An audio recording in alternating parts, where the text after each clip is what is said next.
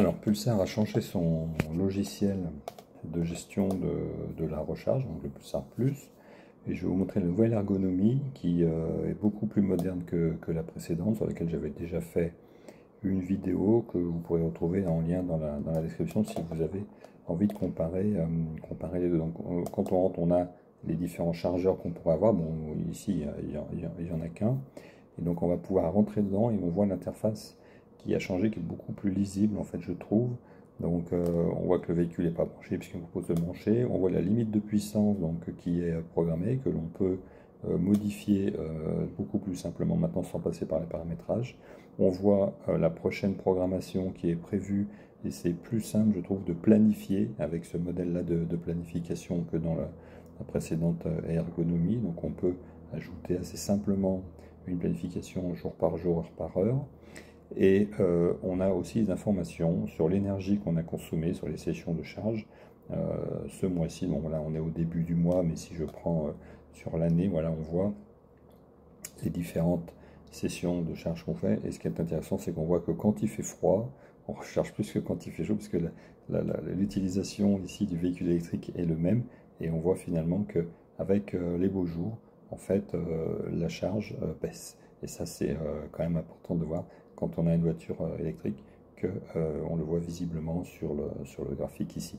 Alors je vais vous montrer aussi ce que ça donne quand le véhicule est branché.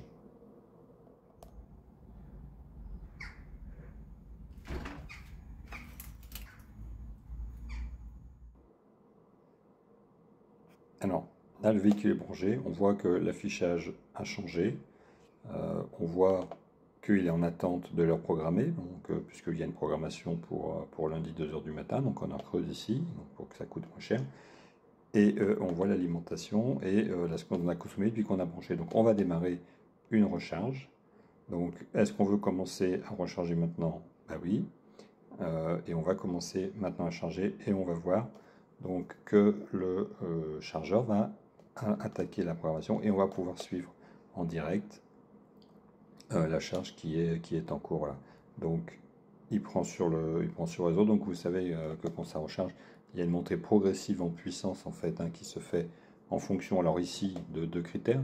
Euh, du véhicule qui, est branché, de la puissance qu'il peut accepter et de la puissance qui est disponible dans la maison, puisque le débitmètre électrique permet de limiter la puissance du chargeur en fonction de la puissance disponible pour pas que la maison disjoncte euh, du fait que, euh, par exemple, avec le frigo, la plaque, le four, l'ordinateur, euh, la puissance dépasse la puissance de l'abonnement qui est disponible et donc c'est limité à 32 ampères ici en fonction de la puissance disponible. Donc on voit bien ici la puissance qui monte et qui se stabilise à 7 kW à peu près, ce qui est en fait la puissance que le véhicule peut recevoir, celui qui est branché là, compte tenu du, du système qu'il a de conversion du courant alternatif en courant continu.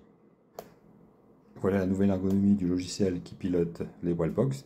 J'espère que vous avez pu découvrir euh, un petit peu ce que ça donne et je vais maintenant arrêter la recharge puisque j'en ai pas besoin. Ici on retourne sur le mode d'ailleurs de tout à l'heure mais on voit que le véhicule est toujours branché.